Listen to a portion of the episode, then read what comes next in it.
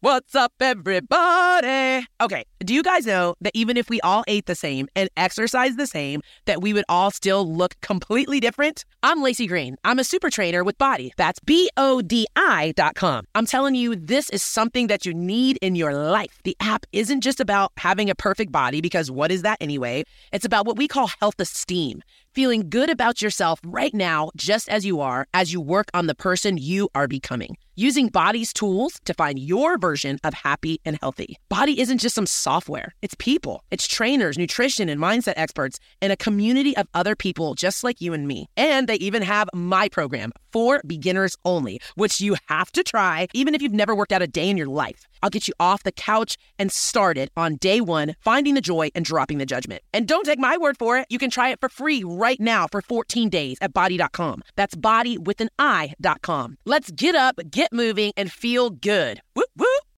कोण आहे असा आवाज तिनं दिला खरा पण समोरून काहीच उत्तर आलं नाही फक्त दारावर पुन्हा एकदा थाप पडली सोबत बाहेरची कडी दारावर कुणीतरी आदळत आहे त्याचा आवाज घुमत राहिला.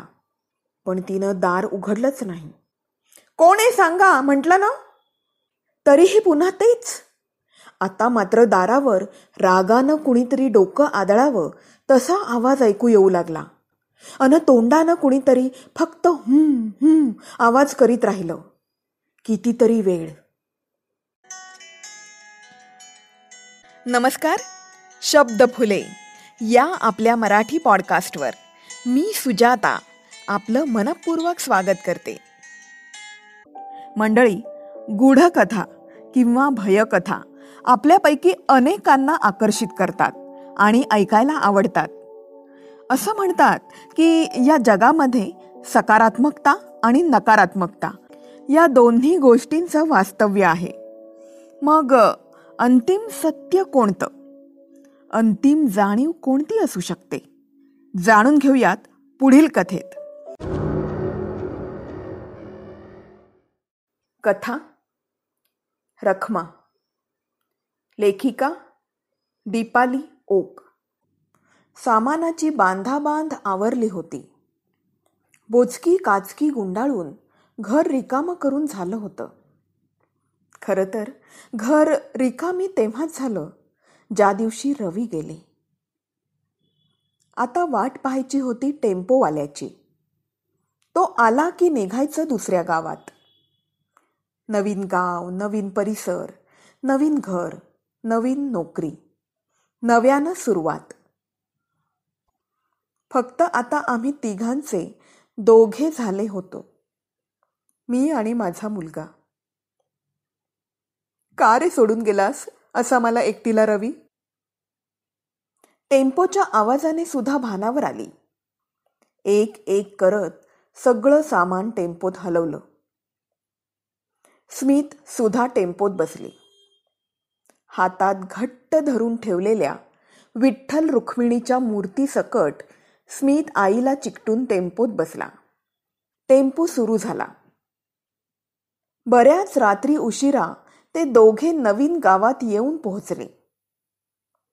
नवीन घराच्या दाराबाहेर टेम्पो उभा झाला.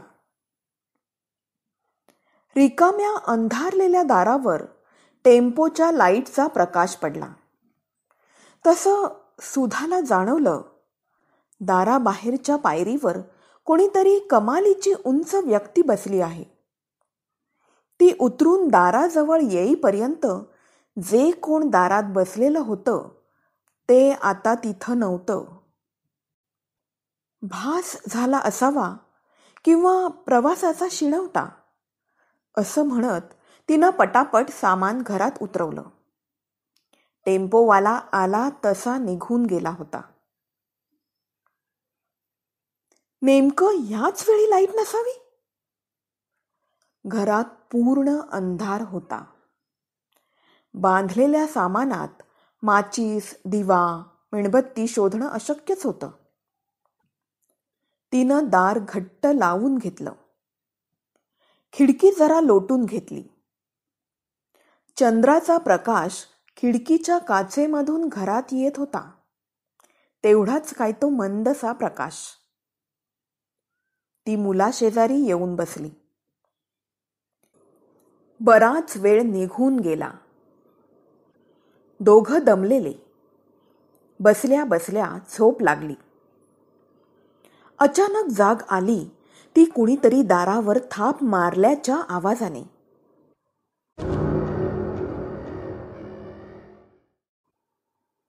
कोण आहे? असा आवाज तिनं दिला खरा पण समोरून काहीच उत्तर आलं नाही. फक्त दारावर पुन्हा एकदा थाप पडली.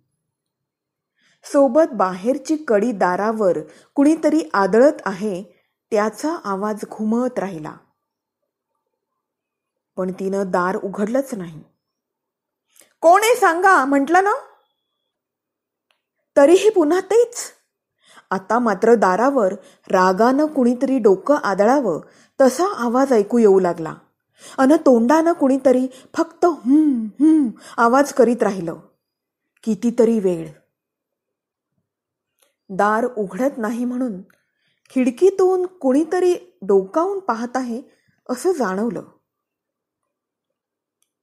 नंतर खिडकीतून कुणीतरी उंच सावली इकडून तिकडे गेल्यासारखी दिसली. दारावरचा आवाज आता बंद झाला होता. स्मिथ केव्हाच झोपी गेला होता. पण हिची झोप उडाली होती. एक अनामिक भीतीचा शहारा तिच्या अंगावर आला होता. कोण होतं ते दाराबाहेर? जे सतत दार वाजवत होतं? काहीच न बोलता? सकाळची कोवळी उन्ह घरात शिरली. खडबडून सुधा उठायला आणि दारावरची कडी वाजायला एकच गाठ झाली. तिनं घाबरून पुन्हा कोण आहे? असा आवाज दिला. तसा बाहेरून आवाज आला. मी वच्चे तुमच्या मदतीसाठी आलो आहे ताई. दार उघडा. बाईचा आवाज ऐकून सुधानं दार उघडलं. समोर धिप्पाड शरीर बांधा असलेली पुरुष म्हणावी की स्त्री की ना धड पुरुष ना धड स्त्री अशा रूपाची एक थोराड बाई उभी होती. कपाळावर लालसर ठसठशीत टेंगूळ स्पष्टपणे दिसत होतं. सुधा जरा बावरली. म्हणाली कोणी पाठवलंय तुम्हाला? वच्छी म्हणाली ताई शाळेत शिकवायला तुम्हीच आल्या आहात ना? मास्तर बोलले मदतीसाठी जा म्हणून. मी रात्रीच येणार होतो पण लाइट गेलेले. अंधारात कशी येणार? म्हणूनच सकाळी लवकर आलो. सुधाला मदत हवीच होती. आत ये असं म्हणणार तोच मागून आवाज आला. ताई ओ ताई थांबा थांबा मी रखमा. दोघी चक्रावल्या. काळ्या सावळ्या वर्णाची रखमा जराशी ठेंगणीच पण शरीराची आकर्षक बांधणी असलेली. साधीच राहणी पण चेहऱ्यावर प्रचंड तेज. डोळे सात्विकतेने प्रेमाने भरपूर भरलेले. प्रसन्न मूर्तीच जणू ती. वच्ची मागून लगबगीनं ती पुढे आली. तसं वच्चीनं आपलं शरीर कमालीचं आक्रसून मागेच सरकली.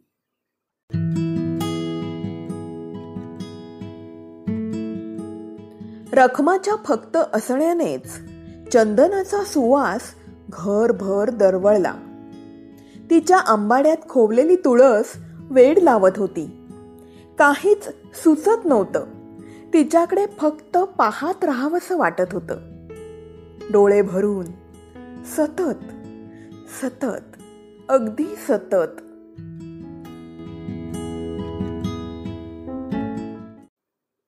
वच्चीला ती म्हणाली तुला मास्तरांनी विहिरीवरचा पाला पाचोळा उपसायला सांगितलं आहे. जा निघ. लगेचच. इथं मी आहेच. तिच्या इथं मी आहे या वाक्यावर सुद्धा भानावर आली. यांची मदत करायला मला सांगितलंय. जा निघ तू विहिरीवर. वच्छी काहीशी घाबरून अंगणातल्या विहिरीवर निघाली. सुधा आणि रखमानं मिळून पटापट घर लावलं. स्मितने पाटावर विठ्ठल रुक्मिणीची मूर्ती मांडली. दुपार होत आली. रण रण ऊन जाणवू लागलं. साधा स्वयंपाक करून तिनं वच्छीला आवाज दिला. काहीच प्रतिसाद नाही म्हणून ती विहिरीकडे जाऊ लागली. आवाज देऊ लागली वच्छीला. वच्छी ए वच्छी जेवून घेऊयात ग. मग बघू विहिरीचं काम. पाला पाचोळा तर पडलाय ना?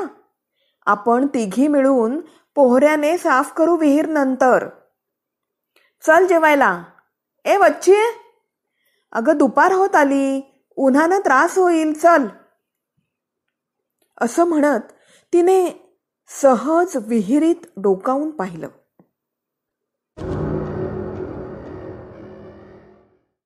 आणि कळ जावी छातीत तसं झालं तिला.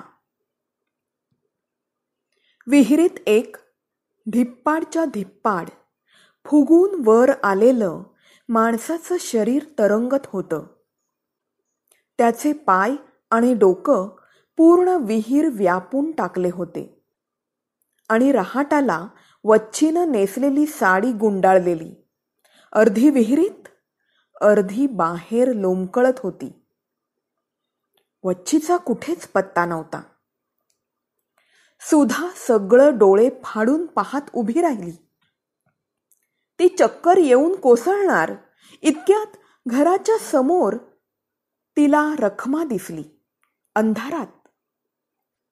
म्हणजे इथं विहिरीकडे टळटळीत दुपार पण तिकडे घराकडे रात्र असल्यासारखा अंधार?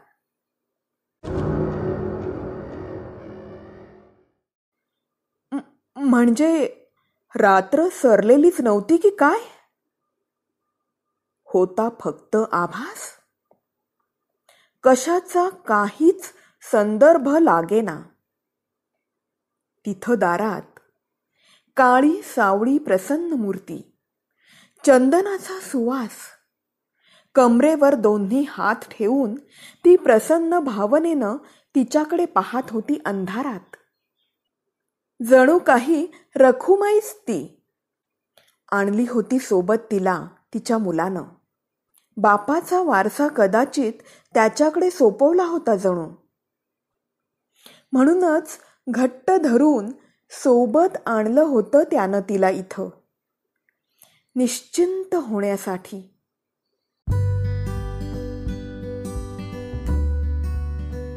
आता ते दोघं नव्हते. तिघ होते. सुधा स्मित आणि कमरेवर हात ठेवून निश्चिंत रहा म्हणून सांगणारी रखुमाई. समाप्त.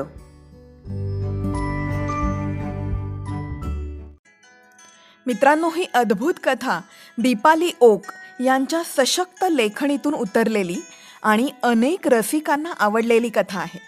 दीपाली ओक यांच्या लेखनात थोडा आगळे वेगळेपणा आहेच त्यामुळे त्यांचं खूप खूप अभिनंदन.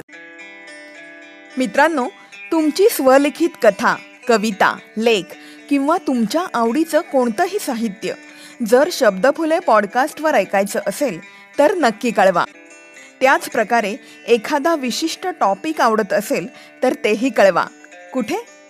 Shabdphule at Gmail dot com या आपल्या ईमेल आय डीवर तुम्हाला माझे एपिसोड्स आवडत असतील तर शब्दफुले पॉडकास्ट फॉलो करा.